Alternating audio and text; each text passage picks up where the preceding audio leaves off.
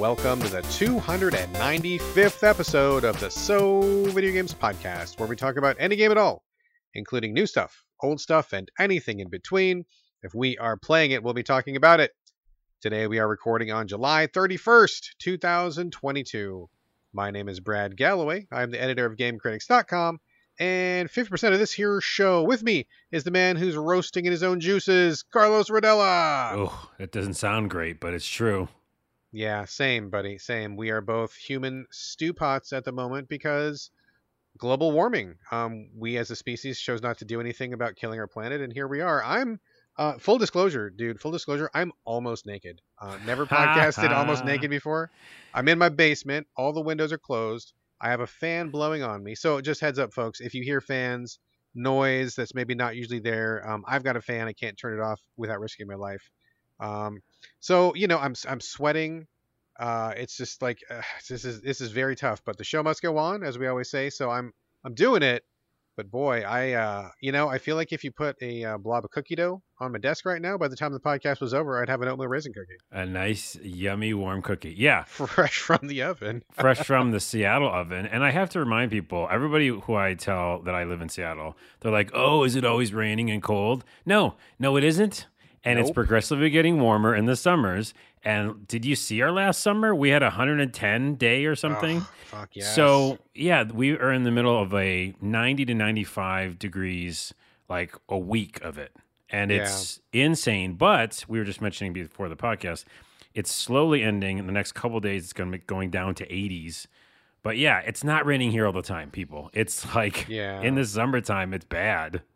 Just a quick tangent on that, not to get too far into this, but, you know, historically, the Pacific Northwest, for those people who don't know, or maybe global listeners in other countries, Pacific Northwest, which is like, you know, Washington, Oregon, maybe Idaho, if you want to count that, has always been really temperate and really mild. And historically, people here in the Pacific Northwest do not have swimming pools, and we do not have air conditioning because, historically, we have never needed it. It's been kind of cool, cloudy, rainy, really, really, really, really mild. So there never has been a need, but now that the Earth is dying because we're killing it. It's fucking hot up here, and we are not prepared for it. You know what? I did a little bit of, I think it's Weather Underground, which is a site I like a lot.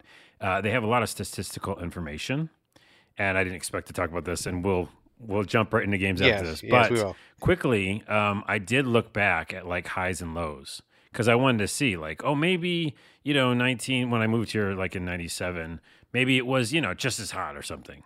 It wasn't. No. But it wasn't as big of a jump either. So, like, the hot days are hotter, for sure. Like, I don't remember ever seeing a 100-degree day, you know, back then in that year. But there were some hot days, but it all seems like 5 degrees hotter or maybe even 10 sometimes. But it's not like, it doesn't seem extreme, but that is a difference. Yeah, it is a big difference. I mean, when we're talking about global temperatures, only 1 or 2 degrees makes a big difference as well. Yeah. Anyway, this is not the weather podcast. I just want to explain why I'm standing here naked in my basement, dripping. Yeah.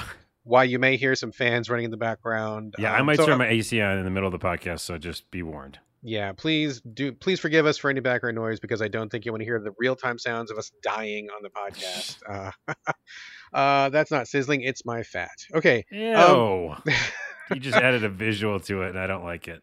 Folks, we're doing a little bit something different this week. Normally, we start the show off with housekeeping, which is just a random mishmash of, you know, topics, news, things we've been watching, little things we'd like to share with the audience. But, you know, me and Carlos were talking about it, and I want to keep the show as energetic and as tight and as exciting as possible. So we're doing a little bit of change up. I think the house is closed this week. We're doing some fumigation. We're going to just like not be there, get an Airbnb somewhere, locally sourced, of course.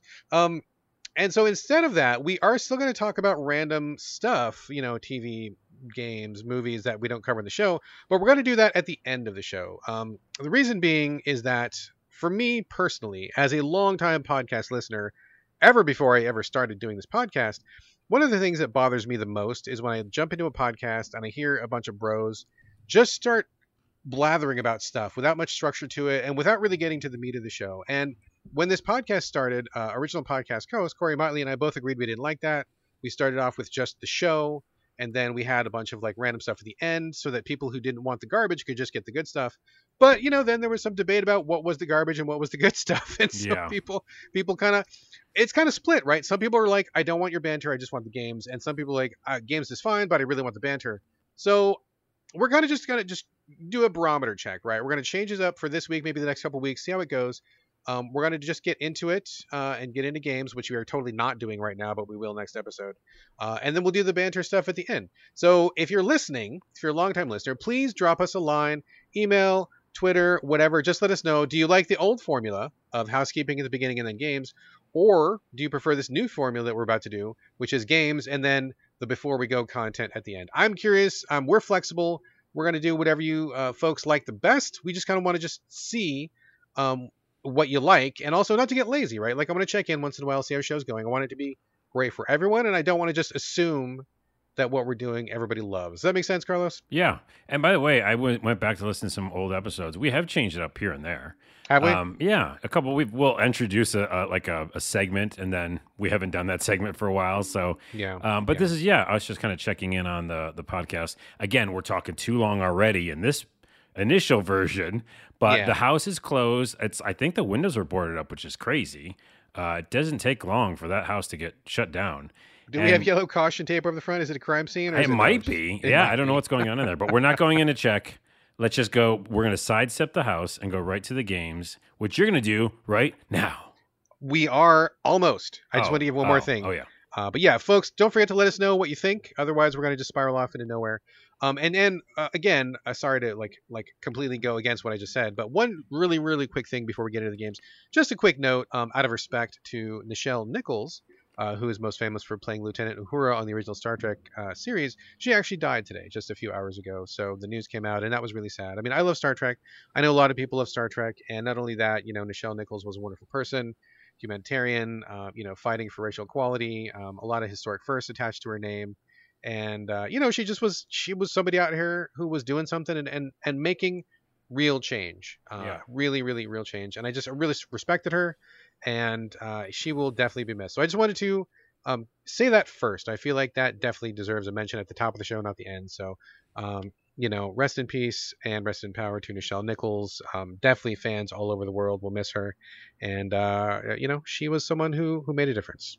Yes. Respect. And like you said, awesome. Oh, awesome. Yes. All right. Let's start the new episode, the new format. We're going to get right into games right off the bat. I know I talked for a bunch, but I'm going to start anyway because I'm just like that. Quick mention of Train Valley Console Edition. Was sent this code by the publisher to talk about it here on the show, which I'm doing right now. I looked at the trailer of this, and it looked like some kind of a sim, railroad track, top-down... you know, put tracks down, run trains around, kind of station building. Looked kind of like a cool little fun, relaxing thing. Have you seen Train Valley, Carlos, or do you like trains at all? I don't think I have an opinion either way on trains, but I'm looking at the pictures of it right now in the videos. It's reminding me of Roller Coaster Tycoon. Kind of, right? Like, kind of, that's kind of what I thought I was getting into. So I'm like, oh, you know, I like trains. My son is a train. Well, okay, correction. He was a train maniac as a child. He's slightly less a train maniac now that he's 13, but he still loves trains. And every time a train game comes up, he's like, Dad, can you get that for me? I want to play that. So I'm like, oh, let me check this out. Maybe my son will like it. So I got the code and I jump in, and I'm going to sound like a broken record, Carlos. I know I will, but I just have to say, developers, publishers, anyone out there, if you're making a game, please, please, please take the time to do a good tutorial. Because I need it. I am not the kind of gamer who likes to be handed a mystery box and then I need to sort through it and try to figure out what fits where and who does what and where it goes and how it works. Yeah. I do not enjoy that. That is just me, full disclosure. This game is very much like that. The game starts and it doesn't even walk you through what even kind of game it is, because I thought it was like, oh, build whatever you want and then the trains go. Is it? I don't know. Apparently not, because that's not really how it works. Very little information. They give you a couple pop-ups about, oh, X lays down a track and the left stick moves your cursor, and like that's basically all you get. But they don't talk about the game flow. What is your objective of playing? Is it just a free play experiential thing? Is there a goal to it? There's money. I see in the money there's like little tabs, windows, and I'm like, what's going on? No tutorial at all, right? So I'm struggling with the controls. I'm trying to figure out. I'm looking top down on this map. There's a train station at one end, train station at the other end, train station on the bottom, and just like a bunch of like trees and stuff in the middle. And I'm like, okay, well, I know how a train works. I know that much. So at least I'm going to try to lay some tracks down. I get the tracks about halfway there because I'm kind of struggling with the controls. And then trains start running. And I'm like, what's going on? The train, I don't know how to start it. I don't know how to stop it.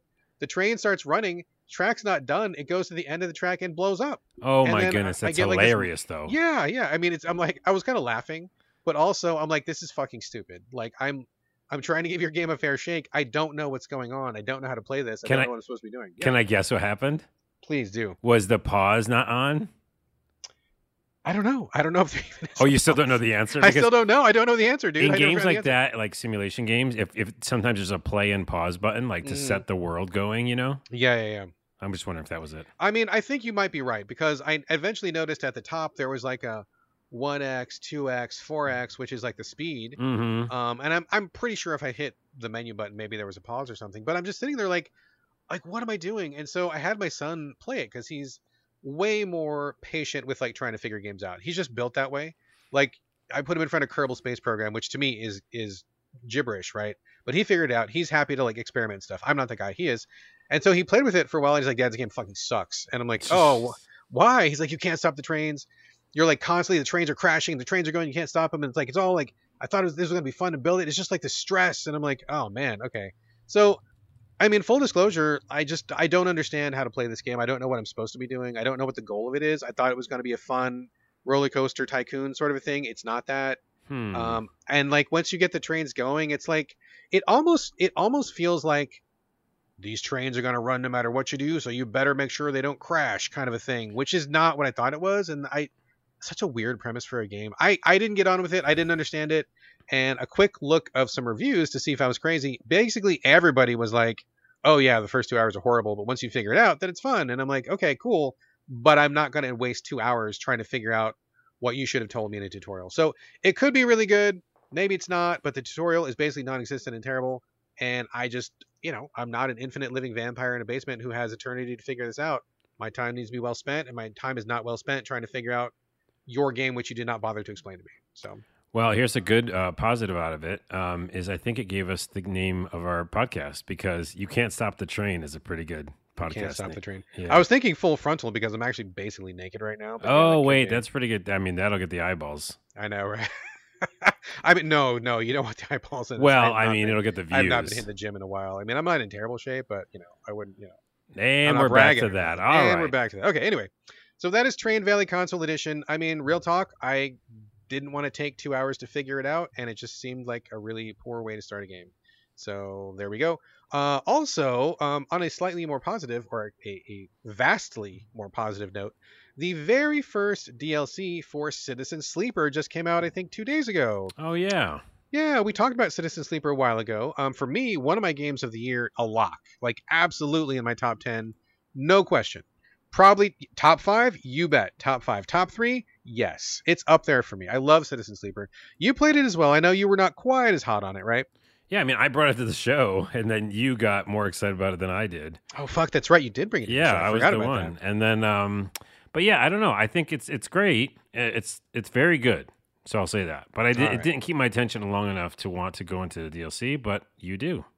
It's certainly a very odd bird, but for me, I think that's great. Just in a quick nutshell, if you don't want to go back and listen to that whole episode, basically it is a text menu-based visual novel / resource sim / sci-fi story where you play a artificial person on a space station at the edge of the universe. You have a lot of resource management, which is very light. It's not super in-depth, but there's also like a ton of story, a lot of narrative choices. I fell in love with this game. I thought this game was brilliant on like every level. Went through, did everything as much as I could do. And this is the first DLC. There's going to be 3 DLCs. They're all free. This first one is called Flux. It's now available on all platforms. And I'm not going to give away too much because this DLC is pretty short. I think it's maybe 2 hours, probably less. When I started this game, okay, so let me back up a little bit. When you finish the game first, there's many, I think there's like, I don't know, 8, 10, 12 different endings. And depending on which one you get, it'll leave you in a different state, right? And so the ending that I got I was free to keep on grinding as much as I did. So I did a little bit because it was just fun. And I started this DLC with like lots of resources. So when you start this DLC, it has a tight time limit. And I think it's fine. Like I am not telling the developer to make it harder or make it more difficult. That's not what I'm saying at all. I'm just saying I had a lot of resources when I started. So like when these challenges popped up, a lot of the things that they give you time to go get, I already had because I had been grinding, right? But I understand not everybody's going to be doing that. Some people will be starting this game in a much different position than I am. So for me, I kind of breeze right through it. And again, please don't make it harder because I had fun. I don't want it to be harder. But, you know, 2 hours at the most, maybe like an hour for me. And it's the story of a new ship which arrives at your space station. There's a whole bunch of refugees that need a place to live. They want to come to the space station. The space station is like, whoa, we're a closed environment. We've only got so much resources to go around. We can't have you. And then you are like the deciding factor. You're stuck in the middle of that. So there's a couple new characters, a couple new dynamics to it. I think the story is really great. It's a good start. And there's 2 more chunks to this DLC coming. The next one comes in October. Third one, TBD. But I had a great time with it. I think it's excellent. I think it's, again, just more of what I wanted. It's great storytelling. Great menu-based action. I had a fun with it. Really, really good time. And again, to the developer, if you're listening, please do not make it harder. That's not what I'm saying at all. Yeah. No, it's great because I haven't done that thing where I think it was Greedfall or maybe it wasn't. I don't know. A game recently I was playing, and yeah, the DLC came out, and my character was, you know, well equipped, and it was awesome. Like I didn't want to be like, right. I hate those DLCs that are like, and now you start over. You know. Oh, yeah. You lost all your powers for some reason, or you like, you know, you're stranded and you have nothing. No, let me be awesome. Yeah. Oh, it's Outer Lands. Remember Outer Lands? Yes. That's the one where I went back to the DLC and I was like, I'm a badass, so like I'm gonna do all the combat options. Yeah, you know, I mean, I guess that maybe depends on the game. Like, you know, if you're playing some game that is obviously like very manual combat, you know, like for example, like if you're playing Devil May Cry or something, the story in that is nothing. You're playing that because you like doing combos. It would make sense in that game that the DLC would be very like, oh, you know, be at the top of your game because this is a skills game. That makes sense. But in a game like Citizen Sleeper or like, you know, Outer Worlds or anything like that, where it's like story game, I just want more story. I don't really need like the enemies to be damage sponges or anything. I'm not looking for like more, you know, balls to the wall challenge. So I think Citizen Sleeper is great, and I love those games where they just give you more and not harder. Again, you know, exceptions of course, but yeah, I'm agreeing with you there. Anyway, thumbs up to Citizen Sleeper DLC. It's called Flux. Again, it's free. It's out now on all platforms. Next one comes in October. I thought it was great. I will play all 3. I love this. I want more. Okay, over to you, Carlos. Lost Epic. You know, this name is kind of ringing a bell, but I can't put my finger on it. You want to fill us in on what is Lost Epic? What's it about? Where are you playing it? How'd you find it? I found it on PlayStation, and I've been looking for a while. It's 2D RPG, but more like Souls-like RPG. And it also has Metroidvania kind of stuff in it where you kind of backtrack a bit. And it's, again, all 2D. It looks similar to that game Odin Sphere. Remember that game? Oh, yeah, from Vanillaware. Sure. Yeah, so when I saw it, and it says RPG, which, by the way, is very, like, misleading lots of times. People use that term all the time. I just thought, like, 2D RPG I can lose myself into. I would love it. Let's do it. And so, unlike other people who, like, go to reviews before they buy games, I often just hit purchase because I'm crazy. So I did that with this game, and, yeah, I probably should have read a review or listened to a review on a podcast because I thought it was more a traditional RPG, but 2D and scrolling, right? And maybe grindy a little bit, whatever. But no, it's really more focused towards the Souls-like genre. Which, really? Okay. Yeah, and you wouldn't think that from the pictures either. And I guess there's other Salt and Sanctuary, I guess, is 2D and Souls-like. Yeah, that's true. So there are games like it, but this one is very anime, very colorful, just beautiful. I like the art style and stuff. And so, yeah, I was just really excited. The action looks really good. So I'm not having a bad time with it, but here's the setup. The story, all that stuff's throwaway. You're a character trying to fight monsters that are big, right? And, right. And there is kind of an underlying story that you're fighting the gods, which is pretty insane because they're like, I guess, dicks. and doing like bad stuff. So it's like humans versus the gods. I mean, at this point, show me a game where you're not fighting the gods. I feel like that's kind of the go-to these days. It is. So, and then of course monsters and stuff.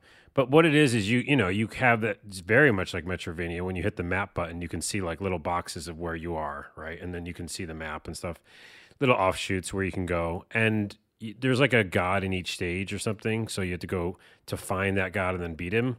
But at the same time, you're basically like, you know, just fighting all these little mini bosses along the way and just equipping things and finding new, you know, resources and stuff like that.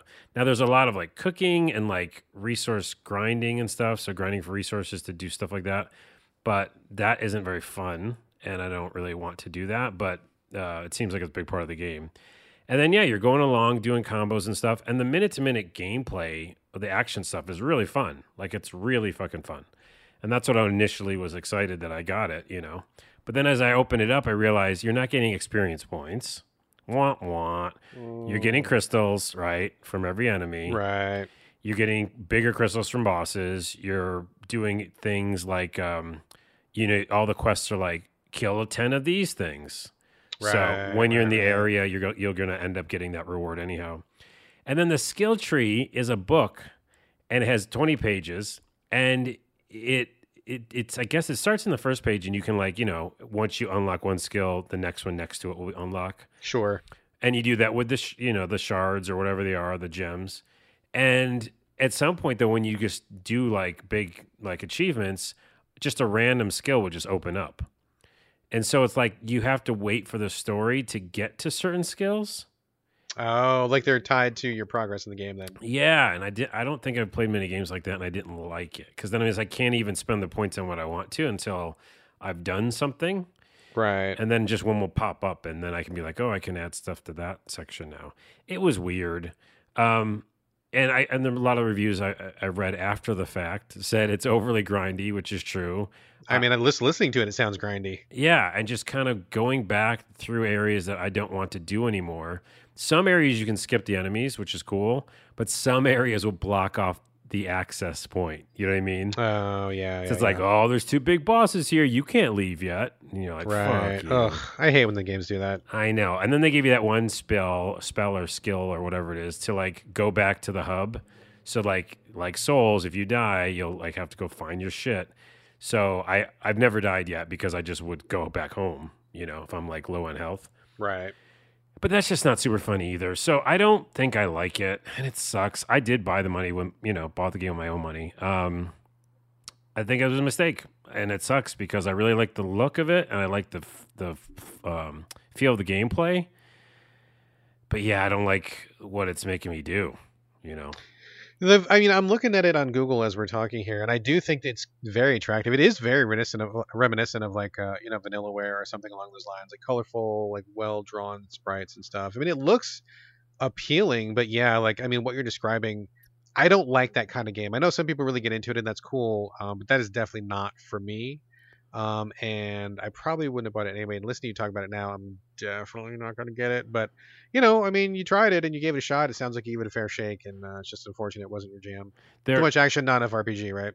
Yeah, there's no RPG, really. Yeah. And it's just more like it's too much. It's actually more good action, but too many Souls-like stuff attached to it.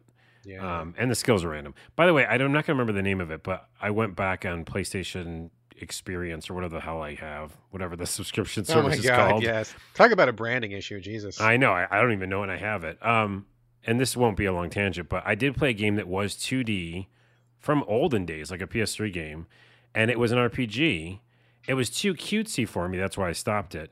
But it was definitely more what I thought this was, which is like I don't know, when you go left to right and you kill things, you get experience points. You don't remember what game it was? I can't think of it right now. Some sort of Battle Princess. Battle Princess is a game, I'm pretty sure. I think that's a title. I guess we can look it up real quick. Hold Princess, on. Keep talking. I'll look it up. Look up Battle Princess PS3. Maybe it's it. But she was a princess, and then she, like, the king was a frog. No, the king was a duck. The king got turned into a duck.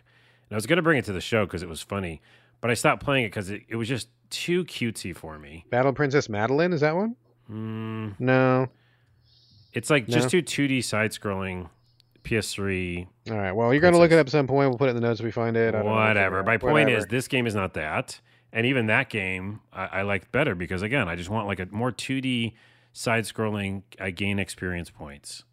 So let's talk about this for a second. I feel like this is a really good tangent point. So I feel like, I'm sure you will agree, that people these days are using RPG like a little too cavalierly. And I don't know that we're going to solve it. We don't need to come up with like an official definition right here and now. But, you know, I think when someone says action game as opposed to action RPG, if they only put in like a skill tree, for me, that doesn't qualify as an RPG. What do you think about that? Yeah, I mean, you can have skills in like a third-person shooter, right? You know, like having a skill tree, I don't feel like qualifies enough as an RPG. So I feel like that's just like a little bit of depth to an action system. So like when I see games that are like, oh, it's an action RPG, not really. It's just an action game, but you like level up. Like you don't have all your skills open from the beginning. I mean, I guess with this game that we're talking about here, Lost Epic, like, What would you have needed for this to turn into an RPG? Like more story, or you know, more, like you said, leveling up, like more, like what would you have wanted out of this? Well, it's very simple, and again, this is to any developers listening. I just want to play the shit out of this style of game, which is 2D. I gain experience points from any enemy, right? And not no fucking shards or gold or any of that stuff. I mean, I can have gold to buy things, but and let me go wherever I want. And I didn't mention this. In this game, there's areas you can't get to yet, you know, like because you don't have a certain weapon or something. So literally, I can't even get to certain sections. But I want basically full freedom to go left to right or right to left to any place that you have on this map, right? Like you would do in any RPG that's open. Okay. And then gain experience as I do that. And then not have like, you know, basically walled off sections that I can't get to or certain things that I have to do before I get there. And also, yeah, again, experience points, not shards that are attached to things like that. It's really simple. Yeah, I mean, that sounds pretty simple. And I think the key, correct me if I'm wrong, it sounds like the key for you is it's not the combat. Like, I know some people feel like if it's not turn-based combat, it's not RPG, which I think we both probably don't disagree with. So you're fine if you had, like, the freer movement, experience points, that type of stuff. And it doesn't have to be turn-based. Like, it'd still be, like, real-time combo-based action would be fine with you. Yeah. And also, okay, it's like...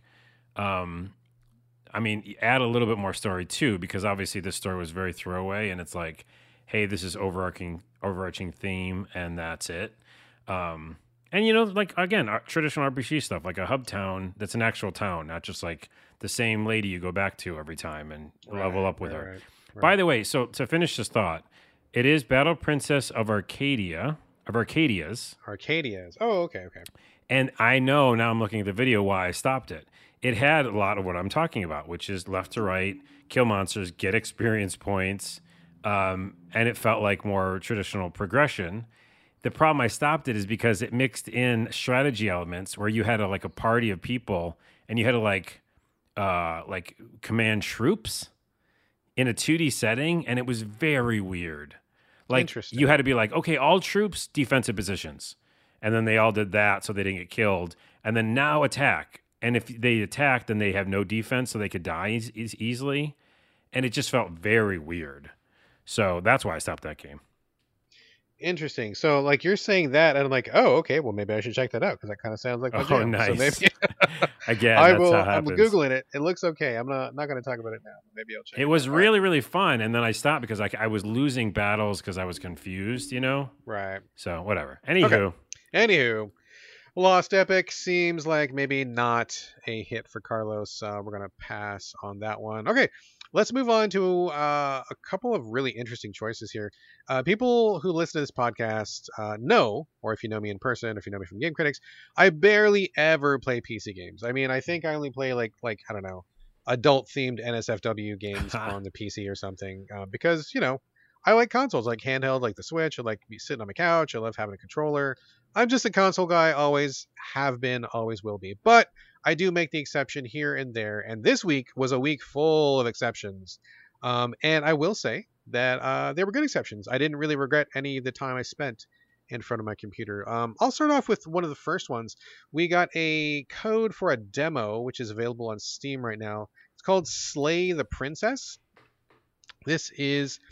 I didn't exactly quite know what to make of it, but the PR person sent me some pretty intriguing screenshots that really caught my attention. This game is basically kind of like a black and white, kind of a monochrome sort of a look. I love the art style. It's very, it's confident, and it is comfortable. It is defined, but it is also loose. It's not overly detailed. It's not overly structured. I know I probably sound like I'm talking nonsense, but like as an artist looking at this, that's kind of how I would describe it. Like I feel like it's got a good, it's in a good place right now for me. To my eye, I feel like I like it. And one of the people that I was talking to on Twitter said it had very Dokuro vibes, which is one of my favorite games in terms of artistic and actually from gameplay as well. And I agree. I agree. It's kind of pencil-y. It's kind of sketchy. Also Princess in that game as well. But basically it's a visual novel with choices. You start the game. It's kind of like in media res where you're not quite sure what's going on. There's a narrator that you also have a voice, and you're walking up this hill to a cabin. And you go inside the cabin, and this dude's like, hey, you need to kill the princess that's in this basement, because if you don't, bad things will happen. And you can have all sorts of dialogue. You can ask questions. You can ask why, like, are there choices? What, you know, what did she do? Or what are her powers? Or you can just be like, I'll kill her, fine, sure, or not at all. Lots of options. You kind of go through those in a text-based, menu-based fashion. And eventually you're going to probably get to the princess, because why else are you playing this demo? And I don't want to give away too much, even for the demo, because I feel like the demo had quite a few surprises in it. But the princess is down there, and she talks to you, and it's pretty clear that some shit's going down, and you don't exactly know what. She is definitely not as innocent as she appears at first. Yeah. The demo has, I think, 6 or 8 different endings. The full game will have more, and there's all sorts of stuff that happens. But I wasn't really sure what's going to happen, but after you get to your first resolution, the game sends you back to the start, but there's also a narrative thing going on. It's not like you just start a new game. It's like you did what you did, and then you build from there, which I think is a good, smart way to go. Right. And so far, I had very positive impressions of it, Carlos. What did you think of this one? I feel like there's another game that's done that now that I can't think of it. Like you restart it and it comments the fact that you're restarting. What game did that? I mean, I think that's been done a few times. I'm not sure. Lots of roguelikes do that. Yeah, roguelikes have to. But there was another game that's like this. It was, you didn't expect it, you know? Anywho, yeah, I love the art style. It's very like black and white, pencil-y. Yeah. Drawn, but also like, again, like you said, very confident in the fact that it has its own style. And also has this really visual, weird visual effect where you move the mouse around and it like moves the background and foreground. Yeah, I noticed that too. Kind of unsettling. It's pretty cool. It is unsettling. I think that's obviously on purpose. That's pretty cool. And I don't think the other game had that, which we'll talk about at some point soon. So yeah, I really liked it. Without spoiling anything, you know me. I think you know by now. I probably you're Mr. Cannon. You're Mr. Cannon. I'm Mr. Cannon. So I did one playthrough with the additional, you know, required playthrough, and I just basically did nothing that the game wanted me to do. Right. Yeah. And so I had a very, very interesting ending. But it lets you, right? I think that's great that it lets you. Right. Which is again, why I love these style of games. Yeah. And we need to bring more of them to the show because every time I play them, I really enjoy them. So. Yeah, I just really like it. I like the art style. I like the weirdness that happened in this. And yeah, I did play their first game before, so that we will talk about that after this. And so I kind of knew what to expect, but it's still a little jarring because they mentioned like this game has some, you know, tough stuff in it. So dark themes, questionable content. Heads up. Yeah. I mean, I agree. I liked it a lot. The only issues I had with it were just basic UI issues. I felt like I had some issues with the text box. I wanted the text box to be bigger, and sometimes the text wasn't fully displaying as cleanly as I would like it to. I mean, that's super minor. They can totally fix that. But I really like the premise. I think the princess thing it kind of throws you for a loop because in games, we are so often saving the princess, and to have your mission be to kill the princess is obviously very different. And the way they handle it, I think, is really fucking interesting. I pushed the limits of it as well, just like you did. You know, I tried to resist what the narrator wanted me to do. And the game lets you do that. I think that's great. Love that they allow for that. And some really unexpected stuff happened. I mean, I love this. I think this is great. And I definitely recommend it if you like visual novels, horror visual novels. But my feedback for the developers is, number one, fix that text box. Like, I want to be able to read it at a glance and not have to really fuss with it as much. Did you notice that at all, or was that just me? I think that's just you. Which text box? Not when she talked, it was pretty clear. No, I think her dialogue is on the screen. It was just I felt like the sentences were not coming up in the text box the way that I wanted them to. Same thing with Scarlet Hollow, which we will talk. It was even worse in Scarlet Hollow. We'll talk about that in a second. But yeah, I just want, just work on that text presentation a little bit. It was kind of bugging me. The other thing, maybe you'll disagree because I know your hearing is much better than mine. But like when the people were talking, the narrator of this game and your main character, I felt like they were too similar. They both have like a British accent, and I felt like their voices, even though they were not the same person, or at least I don't think they were kind of in the same basket of like tone. And so when I was watching what was on screen and I wasn't like really focusing on my ears, I often couldn't tell who was talking, and so that was a little bit confusing to me. Granted, maybe other people don't have that problem. Maybe that's a me problem, but I would like their voices to be more distinct or to somehow just sound a little bit different, because that was kind of tripping me up. Did you notice that, or no? Is that just me? A little bit, but my con is actually in that same area, which is, and it's a big gameplay area, which they're not going to change, but it's the only thing I didn't like, which is weird. What's that? And again, to foreshadow a third time, it's kind of tied to their first game. You have a, and I don't want to spoil anything because there's like a con I have that's a spoiler, so I won't do that one. But this one that you just brought up, the narrator and the hero, I don't like the fact that there's a hero voice because I'm the hero. Agreed. 100%. So that's the only weird thing. Now, there's a spoiler on why they do that, which I think I know and I can tell you after the podcast. Sure. But even though they have a reason for it, it threw me. So, yeah, I guess maybe it was the voice, but more importantly, it was like I didn't want me to have a voice. Yeah, I totally agree with you. I thought it was weird that in the way that this is presented, I felt like I was kind of playing the role myself, and I did not want to have somebody else's voice over mine. That was weird. So I agree with you there. But, I mean, overall, I feel like those things can be fixed, right?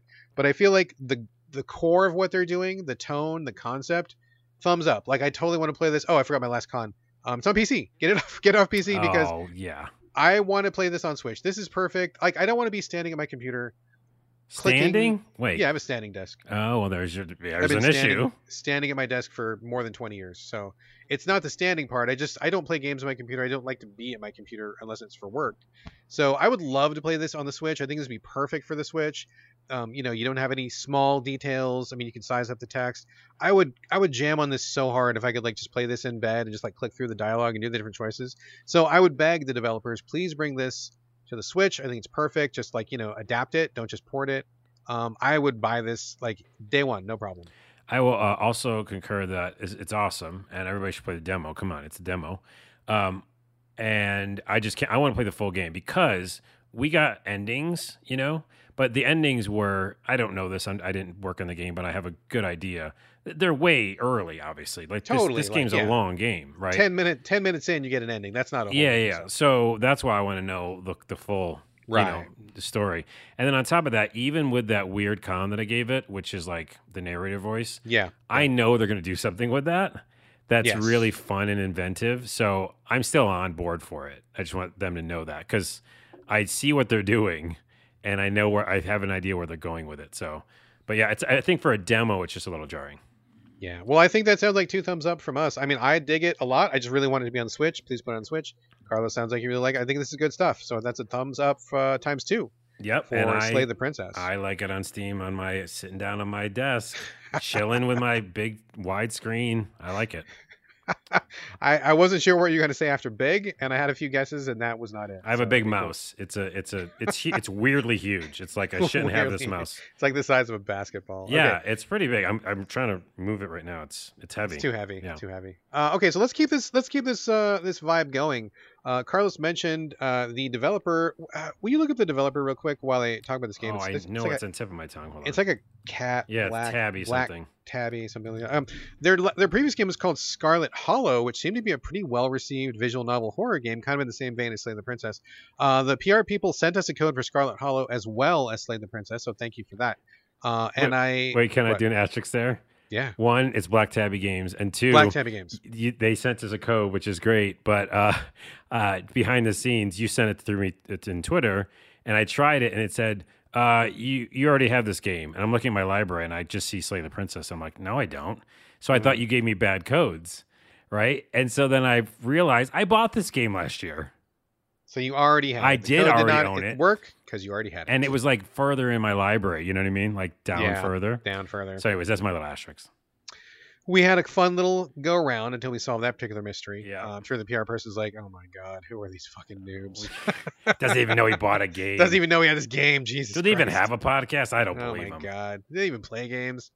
So Scarlet Hollow, kind of in the same vein, like I said, visual novel, menu based, choice based, same confident art style. I love this art style. It's really strange because there's something about it. I don't know who draws this, and whoever it is, I think you do a great job, but there's something about this style which is loose and messy and yet also really attractive and totally on purpose, and it feels to me like the artist is very comfortable doing what they do, and maybe I'm just making this up and talking to my ass, but like that's the vibe I get from it, and I really like it a lot. I think this art is really great. It is quietly very masterful, which I really appreciate.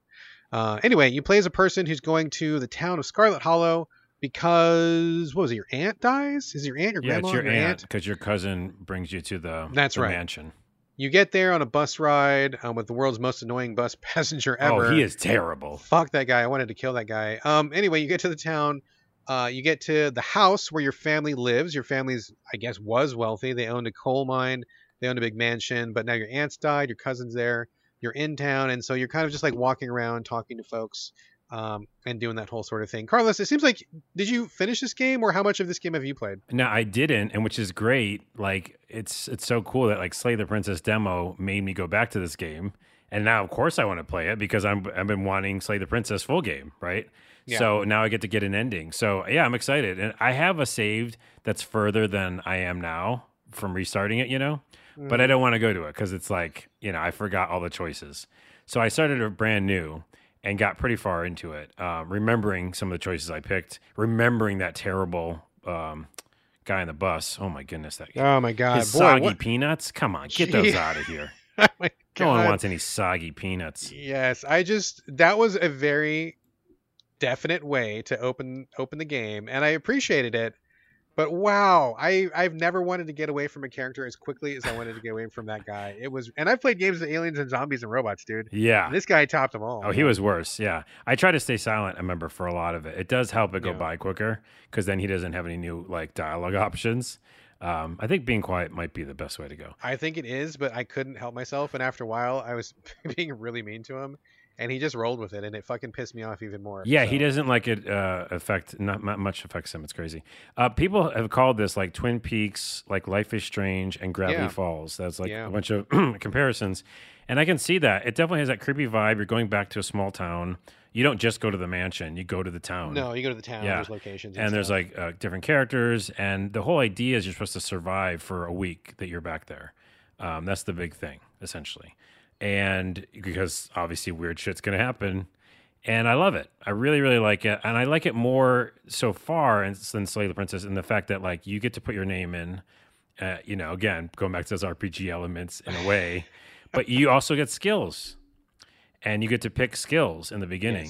Yes. And so I picked the ones that I would normally have, which is like mystical, because I want to see however the whole world is entangled with each other.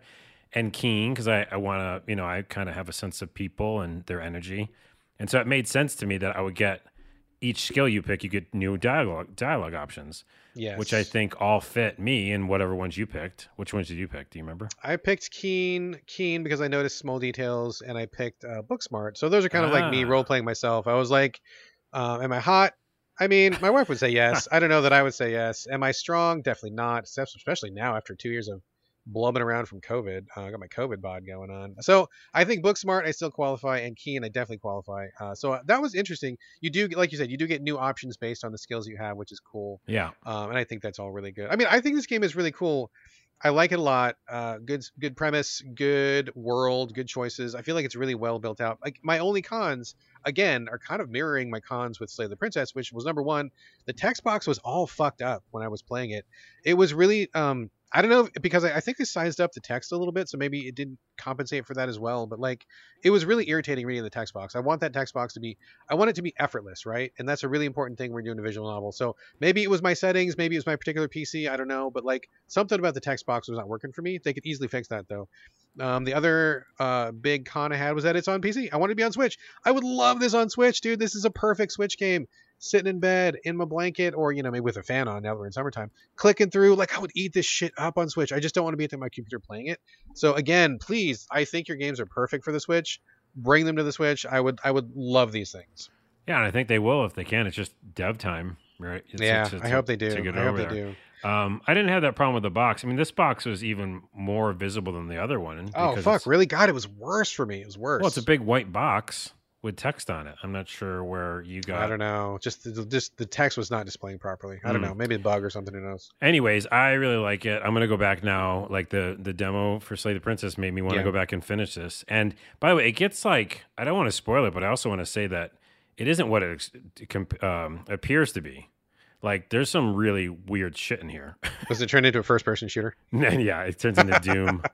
I like it, man. I like it. I dig it. There's, like, ideas, and this says this in the description, so I can say that. It says, strange creatures are preying on livestock in that town.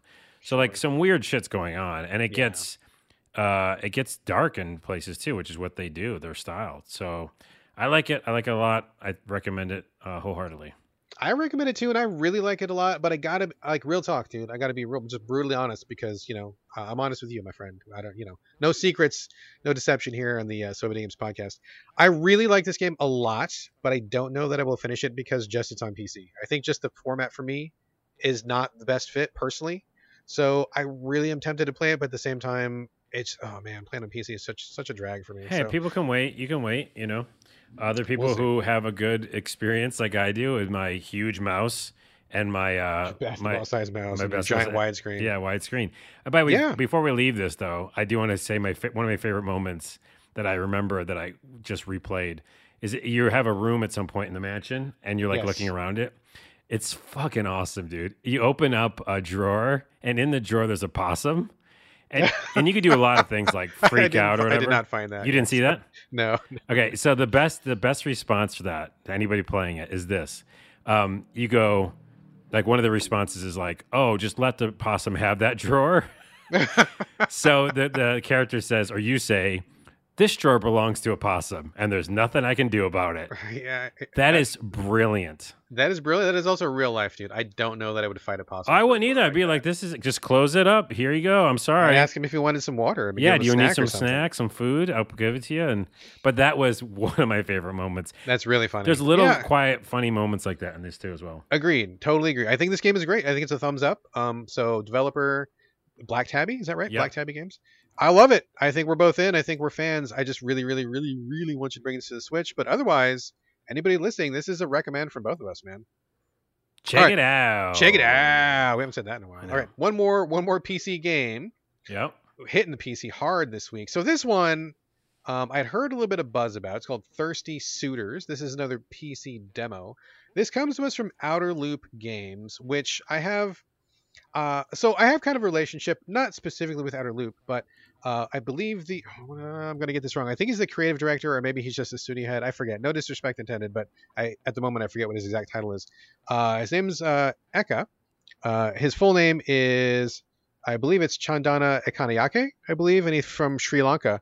I've known him for years. He started working at Uber Entertainment, which is not called Uber Entertainment anymore.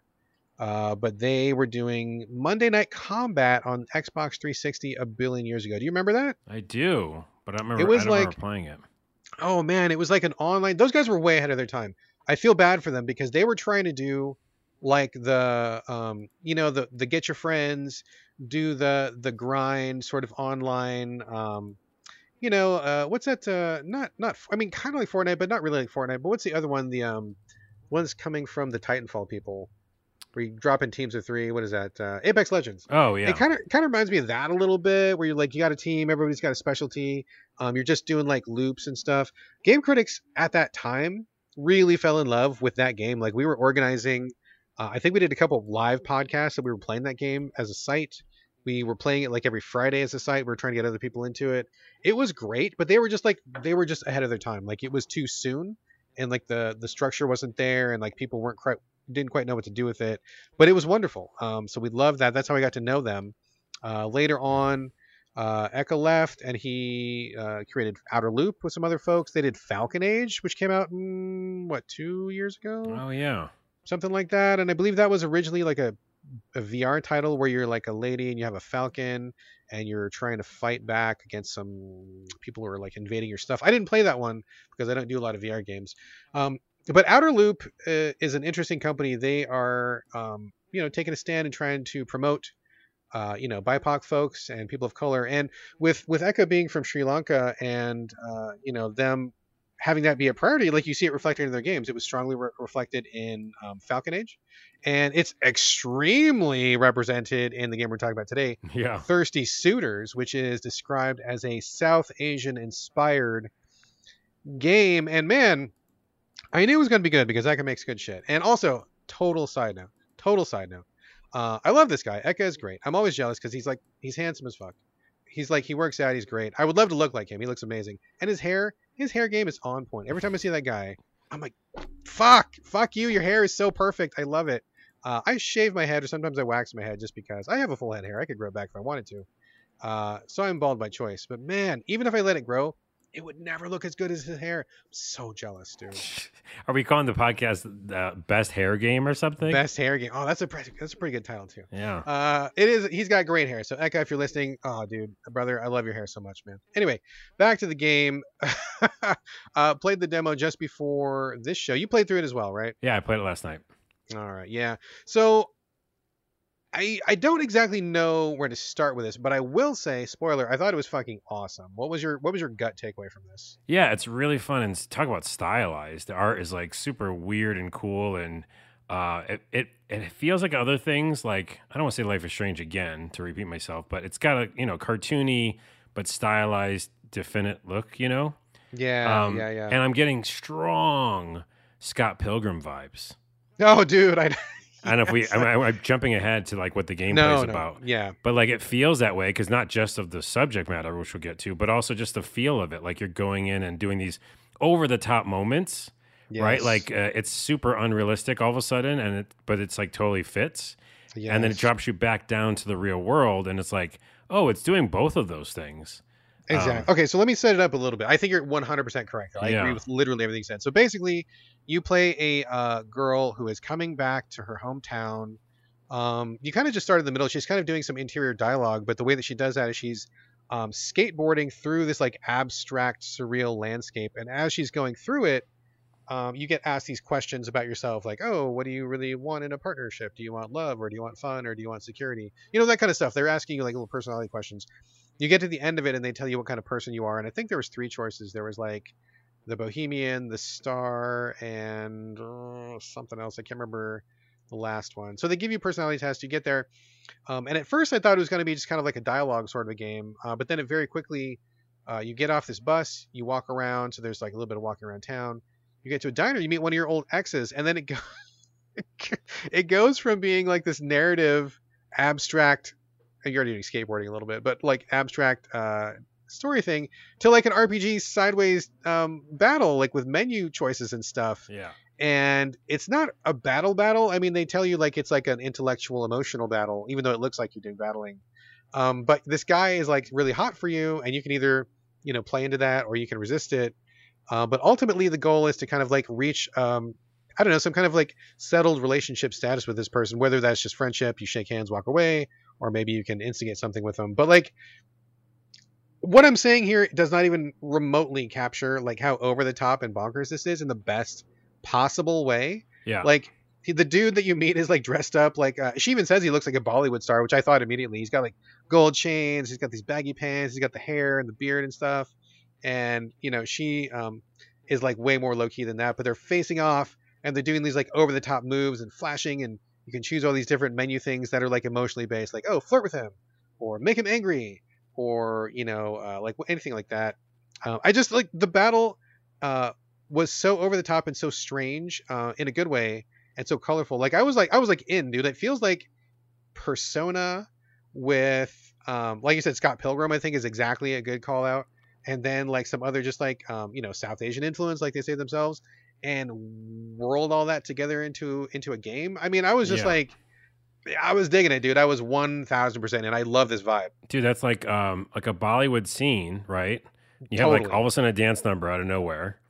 And then Scott Pilgrim, you're like talking, the characters are talking, all of a sudden like, now I will battle you. Yes. Which is almost, you know, again, anime and Persona. So it's all those things. And yeah, it was shocking because I wasn't ready for it. I was so surprised, dude. Because you walk around, like you said, in like, in quotes, an RPG-ish mode where you're like talking to different NPCs and you're doing that for a while. And you pet a dog and he does a kick flip on your skateboard, which is hilarious. And yeah, and then that happens. But then it totally felt, it made sense. And I liked the special moves because one of the special moves is like make him feel bad about himself or something. Oh my God, yes. And when you do that, he can't attack you because he's like just, you know, or he's like, oh, it was Thirst Trap. That's right, because obviously Thirst Trap. Yeah. So you like flirted with him a little bit and he's like, oh my goodness. And yes, his boner prevents his brain from working. And so he's vulnerable to like your other attacks. Yeah, yeah, that's what it was. And it was really great. So, and by the way, my ending was with that first one was, you know, we became friends and it worked out like in that way. So I would be interested to see all the different, if there's a few different endings for each character. But yeah, it's just really fun. And then I didn't get to the cooking part, but I saw there's cooking in this game. Oh, okay. Yeah, I didn't get to that part. After you finish that one, at least for me, once I finished the showdown with that guy, there was like a quick cutscene, and then that was the end of the demo. There was not more to it. Yeah. Oh, okay. Yeah. So I guess I was at the end then, because I saw in the game, some screenshots of her cooking, and I heard the cooking's part of it as well. But yeah, it's an amalgamation. Is that the word? Amalgamation of like genres in a way, because the skateboarding was actually fun in the beginning. They do controller support, by the way. So I had a controller, found a controller, had it. So I was doing that little skateboarding. So yeah, what a weird, cool game. Yeah. And honestly, I mean, really, we're kind of like bearing the lead here, right? Because this is like, you know, I am not from South Asia. I am not a South Asian expert, you know, nor on Sri Lanka either. But like, clearly, these people are not white. And I'm like, that's awesome. Like, they are dressed in a way that is, you know, not what you would normally expect from your average run-of-the-mill, you know, RPG or whatever. And I was into it, dude. Like, I was loving the style. I love that the guy came out in his Bollywood fashion. Yes. And I love that she had like, you know, like the nose ring and the skateboard and like how she looked and her hair and everything.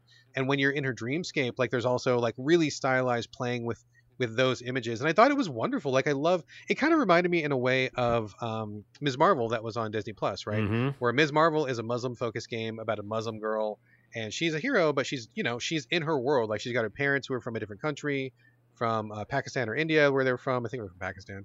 And just like the game was just like, it just had that incorporated into every element of it. And I feel like that's exactly the take that Outer Loop is doing with Thirsty Suitors, where every aspect of this is totally drenched in these other sensibilities, this other culture. And I was loving it. I was digging it, dude. I was loving the visuals. I was loving the fresh approach. I was loving like the new perspective. I mean, you know, like just as an example, to follow up on your example, when you're fending off this guy's advances, the Bollywood guy, you know, one of the comments in that section is, well, we need to pop his ego, and the best way to pop the ego of a South Asian man is to get a harsh comment from someone's mom. Yeah. And you summon your mom, and she fucking smacks that guy down, and he's destroyed. You know, I mean, like, that is fucking amazing. That is so, I was laughing, and I was so charmed and cool. Like, I love this whole thing. Like, everything they're doing, love it. I want all this stuff. I want to go through this entire game. I want to play this game right now. And just to wrap it up, some people, one other nod to support your claim of the Scott Pilgrim, which I think is entirely correct. When you get to the end of the demo, the guy that you talked to, the Bollywood guy, he goes back to meet your main character's other exes, and they're all in a group. And right, he's like, hey, she's back in town. And they're like, so what? And, you know, they're like, we're her exes. And he's like, yeah, I know, but we can like work it out. We're going to get back, you know, whatever. It totally looks like a group of like super villains.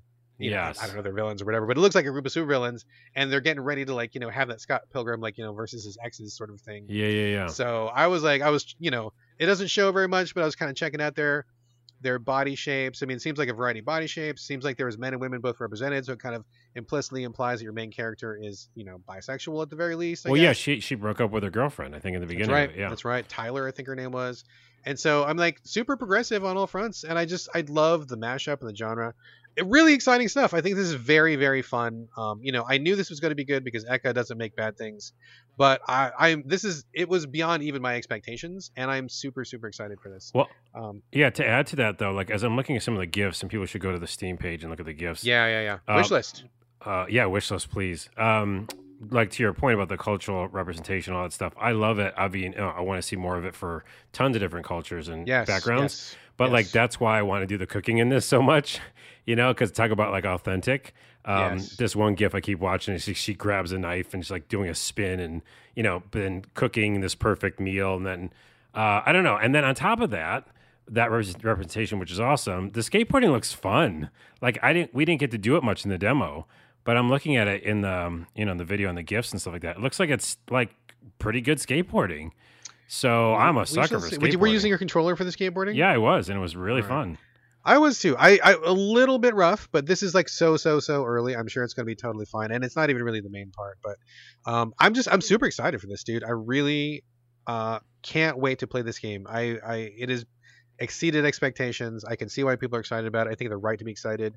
I think Outer Loop should be excited because this looks like a fucking winner from start to finish. So if the rest of the game is as good as the demo, dude, I mean, dude, I'm in for some good shit. I'm in. All right. Thirsty Suitors from Outer Loop Games. Check them out. Wishlist if you can. Give these guys some support. I think this was fantastic. All right. Moving on to the final game of the show, Agents of Mayhem. You knocked me over when you brought this to the show, dude, because I played this when it came out 4 years ago. I don't even know how long it's been. But this is coming from the developers of Saints Row. This came right after Saints Row 4, and they were kind of still doing the Saints thing, but kind of doing something new. Third-person open-world action in the Saints flavor. But I haven't thought about this game in a million years. So when you brought this up, I'm like, wow. Like, again, Carlos dips his hand into that magic hat, and instead of a rabbit, pulls out some game that just... I never could have predicted. So I'm very much looking forward to your take on this. Well, the reason why it happened is also a little bit of a story. I went over to local shop Game Over Video Games. If you haven't been there, check it out. I like supporting local video game shops. They still exist. You need to support them. They're awesome. So I went over there and was trading in some stuff, which is still a thing, by the way, at places like shops like that. Trading things. Yes. I don't. Oh, tell me after the show. I don't understand. It's fun. Anyway, so I had some extra cash at the end of it, and I was like, just, you know, I look around, and what I've been doing at that shop specifically is going to the PS4 section. Now I know a ton of the stuff, or if not all of it, is probably online, right? Digital. Yeah, I can just download it. But by just being in a shop and kind of like looking at box covers, which I used to do as a kid, it's fun, A.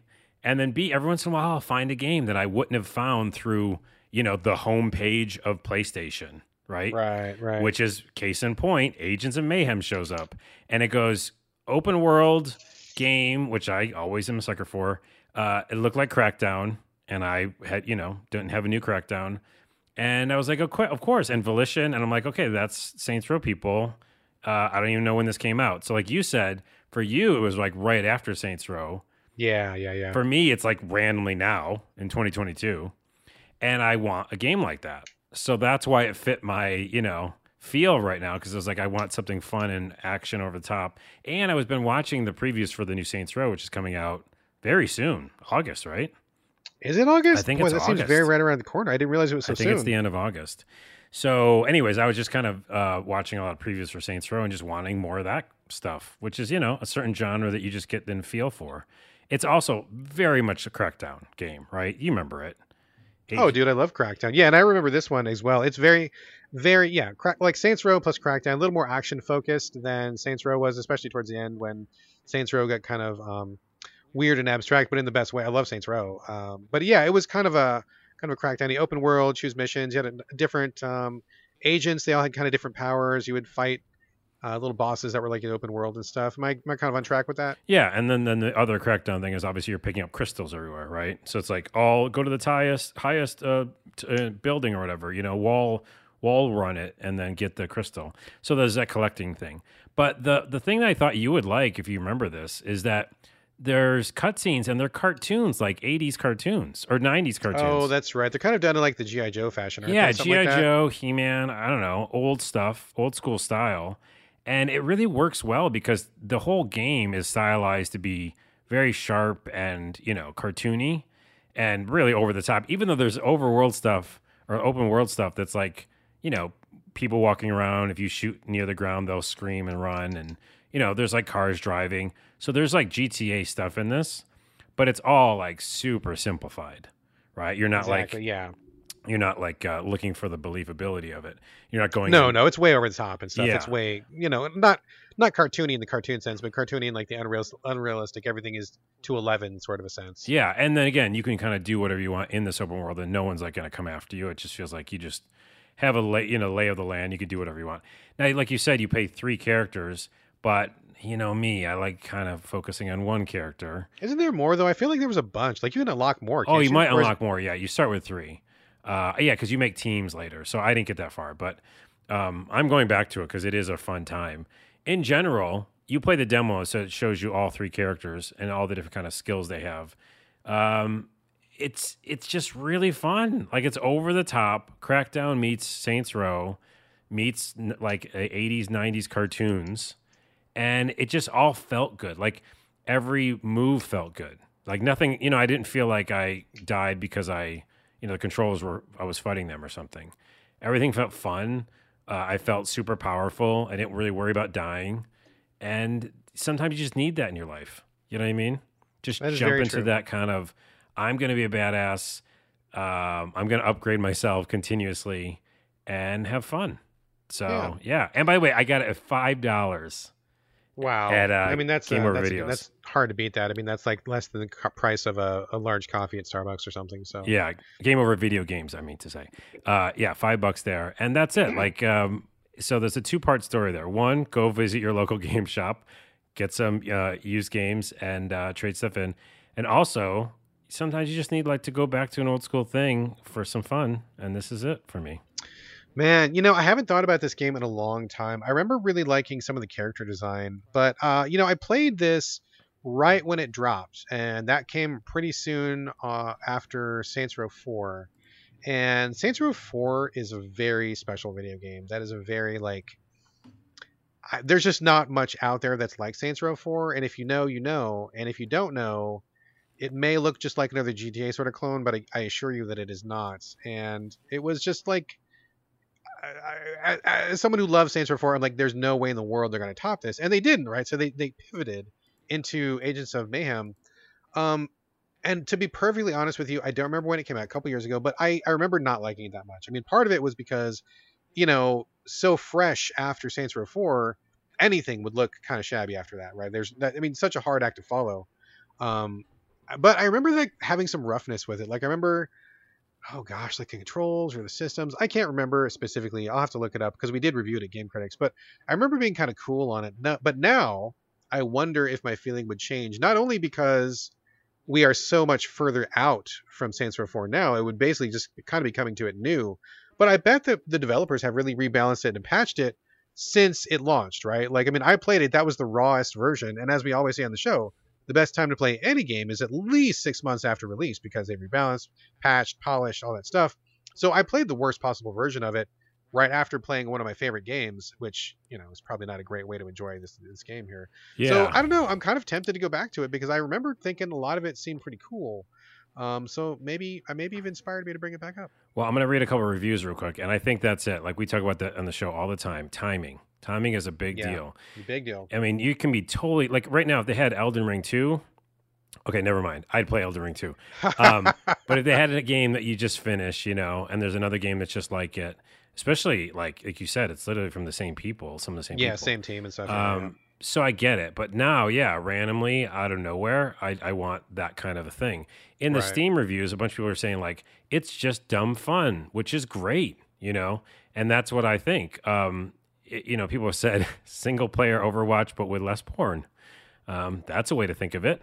With less porn? Yeah. Or more porn? Less. I feel like this is really, debatable. Cause I felt like there was not porn, but like cheesecakey stuff in this one. No, I haven't seen too much of it so far. No, not at all. Actually, I was going to say the opposite. The other thing I like about it is there's quite a bit representation.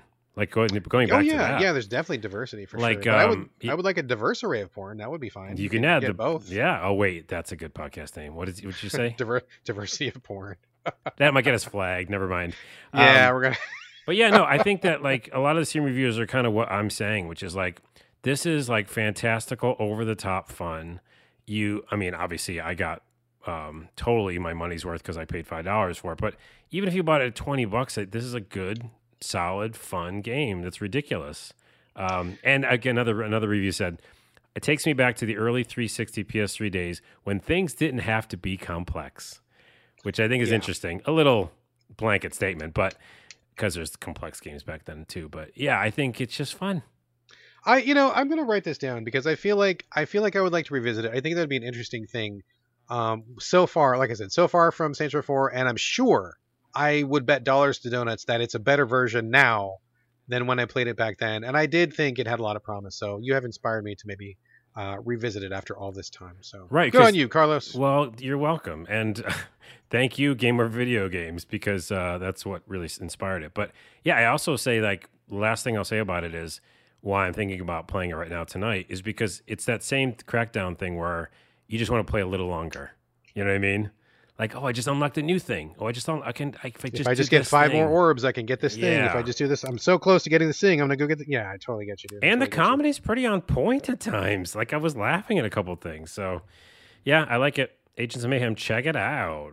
Okay, so this brings us to the end of our actual regularly scheduled game content. But as we said at the start of the show, since our house where we do the housekeeping is closed for fumigation, we are pivoting to put all of that stuff here at the end of the show, and we're calling it Before We Go, which was your title, Carlos. I think that was a good title. So show's wrapped up, but before we go, we've got some stuff to talk about.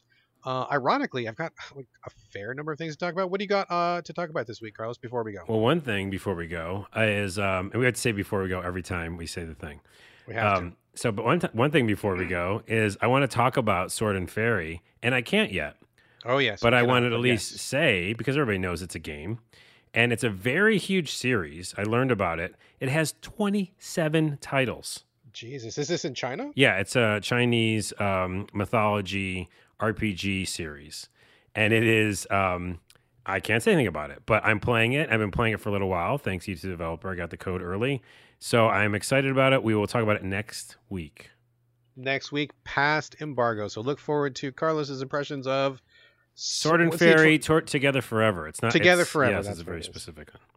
Excellent, excellent. What else you got? Before we go, also, GTA 6, do you know, has a female protagonist? It's funny that you mentioned that because I did not know that, but I could have guessed that because people on the internet were losing their fucking collective minds. Not the cool people that I follow, but a lot of shitheads were... I always find this funny. When shitheads don't realize the games they like are political, but then one thing changes. For example, now there's a female protagonist. They're like, games are political. Fuck yeah. Okay. It's been political the entire time, you assholes. So I saw a lot of people saying it was woke and blah, blah, blah, and political and blah, blah, blah. And I didn't know it was a female protagonist, but that would have been my very first guess. Also, so is Tomb Raider like an issue for them? That's like a game from PS1 era. It's you play as a woman. I mean, I could go back a million years, even Atari games probably with women protagonists. So that's a ridiculous non-talking point. Like no one should be talking about it. It's fucking stupid. Also, and, I mean, it just shows how short-sighted. It's like the same people who like all of a sudden don't like Rage Against the Machine. How they come out and make a statement about like Ukraine or something and like, oh, don't get so political.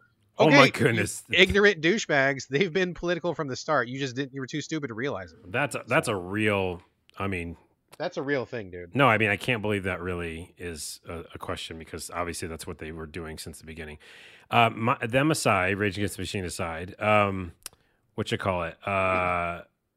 6. Oh, I'm just guessing that they're probably. Yeah, I just feel like they're gonna probably make a male playable character anyhow. You think? Oh, I feel like they're going to fold and they'd be like, and you can also be this person later on in the game. That is a really good question. Now, I don't think they've ever done that before. Have they? They have not made interchangeable protagonists. I'm not talking about GTA Online, but like in the main game. No, the main game 100% is 3 guys. Is 3 guys for the most recent one. But before that, you always were just like a single set character. Yeah, before 5, you were. Yeah. So I think it would be breaking tradition for them to let you change your character, but...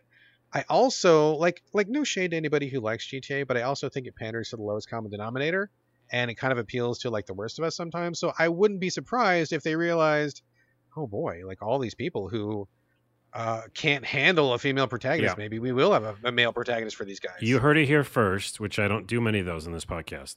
You heard it here first. There's going to be at least one guy that you can switch to because GTA 5 had 3 characters, right? So the new norm is that you can switch. and that you have that technology and how to do it. And then, yes, GTA Online, as I played it, it's just all a bunch of young dudes who are mad. And so they want to be a young, mad dude.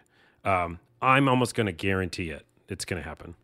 Yeah. Yeah. I'm not, I think you're right. I think you're correct. Well, we'll see. To be fair, I don't have the greatest amount of love for Rockstar. I think they're a very problematic company for many reasons. So I'm not like super jonesing for this. I can't say that I'm the biggest GTA fan. So whatever. I mean, whatever happens, happens. I don't have a lot invested in it, but it will be interesting to see since it's debatably like the world's largest game. I mean, we'll see. Yeah. I have only two more things, but you go do your things right now. Okay. Let's see. Let's. I got a couple TV things to talk about. I got a news thing to talk about. Let's talk about games since we're talking about games. The new PS service, whatever it's called, PS. Extra, I have no idea. PS. No bonus, one knows. No one knows. PS Party. I don't know what it's called. Whatever their thing is, there's already games that are leaving the service, and the service like just started. I was seeing some people talk about it online, being like, "What the fuck? This thing just began like a month ago, and you're already getting games off of it." So there's a whole list up, and it's really interesting that they're already removing some games. So some of the games that they are removing from the service, I guess if you had that tier, I'm not sure if everybody has this tier. Maybe we don't. It's really confusing. And honestly, I think PlayStation kind of fucked up with their multiple tiers and stuff. But Shadow Warrior 3, I think, just left or is about to leave. Siberia, NBA 2K, 22, World Rally 10. Red Dead 2, Red Dead, and Red Dead Undead Nightmare are all leaving very soon. So the service just started, and they're already saying, you know, hold on to your butts. We're taking some stuff away. I have not seen what they are adding, if anything, so we'll see how that goes. But I thought that was a pretty strange move, considering they just got it off the ground, and people are still getting used to it. Well, case in point, we don't even know what it's fucking called. We don't know what it's called, and I have it. But I will say this to defend PlayStation for a second. One, Xbox Game Pass has games leave all the time, right? That's sure. Normal. But yeah, I mean, yeah. But not right after they started. I mean, they had like, I think it was like 6 months before anything left when they started. This is like a month after getting off the ground, dude. Yeah, I guess timing's bad. Like these days try. Yeah. But I think that they are always like plan that. Secondly, I would say, I think you just said something like, if they even add anything new. Yeah, they add something new all the time. So that's not an issue. Like, it's not like they're taking stuff away and then you're just getting less and less.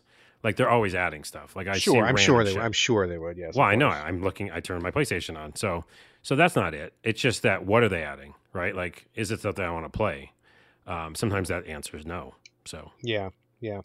Well, we'll see. Just a heads up, if you wanted to play any of those games I mentioned, you better get in there quick because those games are leaving. Let's see. Let's talk about the real world for a second. Did you see the news about the Necrobot spider? No. Is this something depressing? It is depressing and gross. We are rushing towards apocalypse dystopia. So this is a real news story. This is not bullshit. Some scientists at I forget which college it was. They were studying dead spiders. And they're like, if you don't know about spiders, they have a different circulatory system than people do. They're not mammals. They're insects. Their body works differently. And their internal organs and their muscles work kind of like on a hydraulic fashion, excuse me. So they took dead bodies of spiders and rigged them up to little hydraulic contraptions. And it turns out that you can use a dead spider body as a mechanical gripper, and it will grip 150 times its normal strength because, I don't know, it's dead and it doesn't feel pain or something. Like, it is like a zombie spider carcass. Zombie spiders. Rigged up to a machine. Yeah, they're using it for... initially, they're saying we can use it for very small gripping things, like for microchips or for, I don't know, little things that you drop. I don't know. You drop something small. You need small fingers. Don't use your fingers. Use a dead spider hooked up to a hydraulic thing. And for me, I'm like, I get it. But at the same time, I feel like something's weird about this, and I can't help but think they're going to rig one of those, Boston Dynamics dog AI things attached to it. Yeah. They're going to have like these hydraulic spiders 100% walking all over the place. I don't need that shit. So I don't know. Maybe it's okay. Maybe it's not. But it is definitely unsettling. No, it's not. It's not. We have disease. We have global warming. We have spider bots or zombie bots. Necrobots, zombie spiders, yes, and all sorts of things. I don't like it. I don't want to talk about the real world anymore. It's too horrible, man. I couldn't even make that up. What else you got? I was just going to pivot to TV real quick, or TV and movies. You want to talk about that? Or you got something else? What else? I'll do that, and I'll have two game things, and then just before you go is a lot longer than we normally would probably do it. But go ahead. Well, no, but we're just before we go, just one more thing. Before we go, it'll never be one more thing. That's the joke. We'll be like, before we go, just one more thing, and it'll be like 5 things. That's exactly how it is. What's your TV things? Before we go, before I get to the TV, before we go, one more thing about games. I forgot to say, Frogwares is redoing their Sherlock Holmes Cthulhu game. Came out several years ago on 360, I believe. And they said that, the war in the Ukraine is really affecting them. And so they want to keep being a studio. They want to keep making games. But considering there's a fucking war going on top of everything else, COVID and the monkeypox and whoever, global warming, whatever, they're like, we have to be realistic. And so what they're doing, instead of getting a new game off the ground from scratch, they are redoing Sherlock Holmes Investigates a Cthulhu Murder Mystery, which is awesome. Actually, I'm actually very excited about that because I love Frogwares games, and this is one of the Sherlock Holmes games which I never played. And if you haven't played a Sherlock Holmes game, let me assure you, dear listeners, they're way better than you think they are. They're actually really excellent. Frogwares does a great job. So that was always one that I wanted to play, but it was kind of like too rough and on 360, and I didn't want to go that far back, right? So to hear that they are completely redoing that one for modern technology, but the same story, like Sherlock Holmes investigates a cult, it becomes this Cthulhu thing. There is actual supernatural stuff. Very exciting to me. It's going to be on Kickstarter soon. By the time you hear this podcast, it may already be on Kickstarter. Some of the stuff was still under wraps, and I got this information slid to me under cover of darkness, but it's okay to share. So keep your eyes peeled on the Frogwares social media. Keep your eyes peeled on Kickstarter. They're going to need some money to get this wrapped up. I think they're starting it. They just need the Kickstarter money to bring it home. And they've already made the game before, so you can feel pretty confident about this one. Very psyched. Very psyched. Do you like the Sherlock Holmes games, Carlos? I don't know. I deduce that you do not. I don't think I do. So, but people who like it, that's cool. Check it out. Okay. Check it out. There you go. Okay. Let's see. So I watched 2 movies this week. It's really hot. And when it's really hot, I can't do anything. I need to just lay still. But when I lay still, I get bored. I'm sure most people do. And so we watched some movies. One that we saw last night was called Horns. I mentioned last week that we were getting on the Daniel Radcliffe train, right? Yep. We watched... what was the movie we watched? Guns Akimbo, which was actually great, and people recommended a bunch of his other movies, and apparently this guy does nothing but good work, which is great because I love Daniel Radcliffe. We watched Horns last night, directed by Alexandre Aja, who is from France, and he also directed Crawl. Have you seen Crawl, the alligator movie? I didn't see that one, no. Fuck, that is a good alligator movie. If you want to watch a gator movie, Crawl is like very near the top. It's so good. But he did Horns as well, and plus Daniel Radcliffe. So I'm like, check it out. This movie is basically about Daniel Radcliffe as a guy in the Pacific Northwest. His girlfriend dies under mysterious circumstances. He gets pinned for the murder, and all of a sudden he starts growing like demon horns. And I'm not going to ruin anything, but basically the horns give him these powers. They are not the powers that you would think he would get. It's kind of different, and it's really interesting and refreshing how they do it, but it ended up being a really good story. Like, it was a really interesting story, really intriguing. We had a great time watching it, and I would definitely recommend it if you want an interesting kind of offbeat horror film, or if you like Daniel Radcliffe. I think he does a great performance. Have you seen Horns? No, but the only reason I didn't watch it is because the trailer made it sound like it gets really dark. Doesn't it then? I mean, because it's a darkness. Horror film, right? Because like, I feel like something really creepy happens at the end, but no, it is emotionally dark. I feel like what happens in the movie is pretty sad at times, and I think there's a lot of commentary about human society. Oh, I can watch that then. Yeah, yeah, but it's not gory. It's not okay. No. I think there's only like one scene in the whole movie where it's a little bit gory, and it's like for like 2 seconds or something. It's not very much. Okay, so yeah, I'll check it out then. I think I just avoided it because I didn't know if it was going to be that other kind of stuff. No. It's psychological, but it's really, really good. I definitely recommend it. I think he did a great job.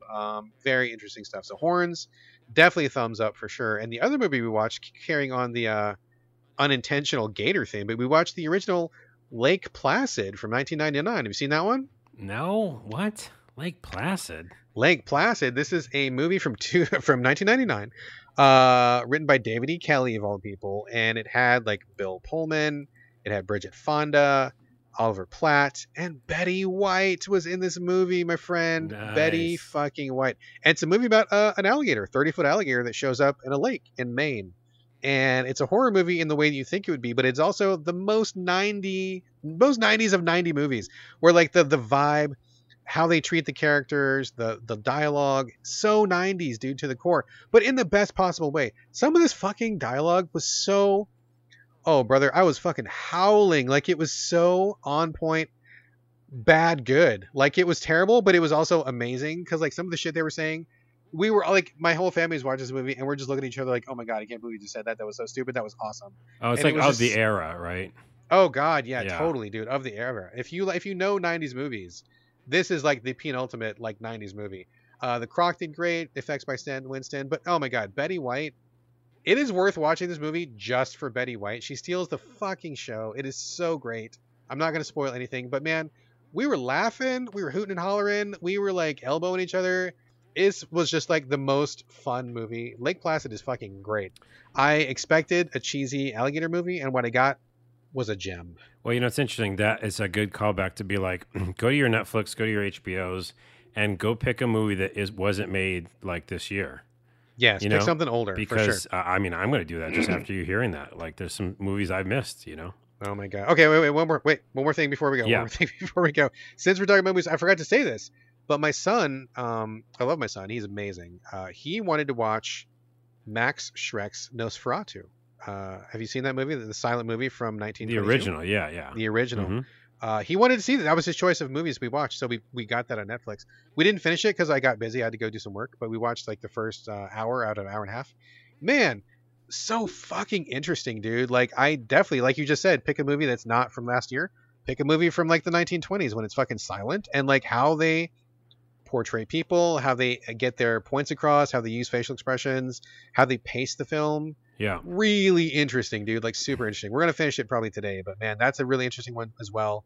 I liked it. I definitely like it, but not for the same reason I like Placid or Horns. But those are all three really interesting things. So if you want to expand your movie going horizons, start right there, brother. You're gonna learn some stuff. And also, if you want to expand your TV show horizons, the thing I do pretty much every week now, I think, is I go back to Twilight Zone, because it's one of my favorite shows. Oh all God, time. I gotta go back and watch that. Yeah, I gotta watch some more and of that. Those, most of them, almost all of them, stand up perfectly. Like even though it's not the same era, you can just get it. You get the idea of humans and the way that we do things, and the racial kind of stories that are told, the political and cultural stories.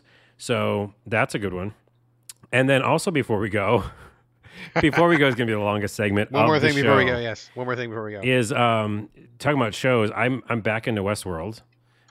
You talked about that last week. Yeah. Okay. Well, I'm just saying it again because, they did a nice little twist, and that twist is again, similar to like, I think season 2 or something, or 3, kind of harkens back to video games. Like there's a very, very cool video game thing that's going on right now in the new season of Westworld. So I can't talk about it because it's all spoilers, but it's very interesting. But it's good. You're saying it's good. It's awesome. It's really weird and awesome. Also, I watched Gray Man finally, which is that big budget Ryan Gosling. Ryan Gosling, the other Ryan, yes. And the guy who's Captain America. Chris Evans, yeah. He's in that. I didn't know he was in that. So he's in that as a bad guy, and he is one of the best bad guys. He's great as a bad guy. Did you see Knives Out? Oh, he was in Knives Out. That's right. Okay.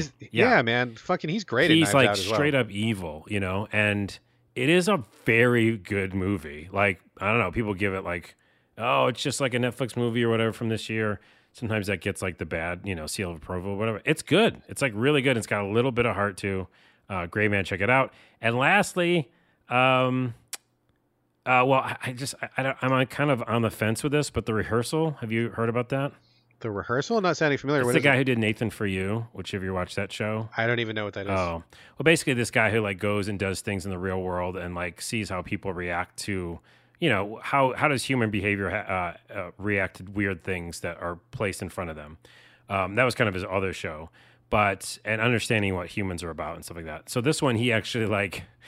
The first episode is very good, where basically he takes somebody who has an issue, and this guy has an issue, a real-world person has an issue. He has to talk to his one friend who he knows is probably going to be mad at him because he's got to like tell her about a lie he's been keeping from her this whole time. Okay. So what the guy does is he creates a whole scenario that's fake that the real person can go into, like a video game, and talk to actors and like basically rehearse the moment. So interesting. So and he does that a bunch of times. It's like a job. And then they work through like dialogue options, again, like an NPC, like what he should say, what he could say, say the character does this, you know, blah, blah. And then the end of the movie, end of the show, he actually does it in real life and they have hidden cameras and watch it. So it's a fascinating watch, The Rehearsal on HBO. Interesting. Yeah, wow. Okay, so that is very... God, I don't even know what to even do with that, but it sounds like I should watch the trailer. Yeah, it's again, it's flirting with the idea of like creating a video game world, like a virtual world to you know try stuff out on. Anyways, we're leaving. This is the end of the show. AI Dungeon is on Steam. That's all I gotta say. Check that out. AI Dungeon is on Steam. Okay, and that is I guess that's it. One more thing before we go is that we need to close the show, so we're closing the show right now. This is the ending. Yeah, this is the real ending. So again, folks, let us know what you think of this new format. Getting rid of housekeeping at the beginning and doing before we go at the end. Love to hear whether you like it, whether you don't like it, if it's fine, don't care, whatever. Let us know what you think because we just want to keep the show tight and tuned and humming for you. So I definitely want to know what you think. But for now, how do you do that? You get us in, get us by email, sovideogamespodcast@gmail.com. You can also get us on Twitter @sovideogames, or you can get us individually. Carlos, where can we direct your traffic this week? How can people get a hold of you? I just redid my YouTube page, so you go check that out, youtube.com/CarlosRodella, and that's it. All right, as for me, best way to get a hold of me is on Twitter, but you can find me on Instagram also. It's my name, BradGallaway, all A's, no O's. And this is going to do it for episode 295. Thank you again for joining us here on the retooled So Video Games podcast, and we'll see you next week. In the meantime, this is bye from Brad. And bonjour from Carlos. Hey, it worked.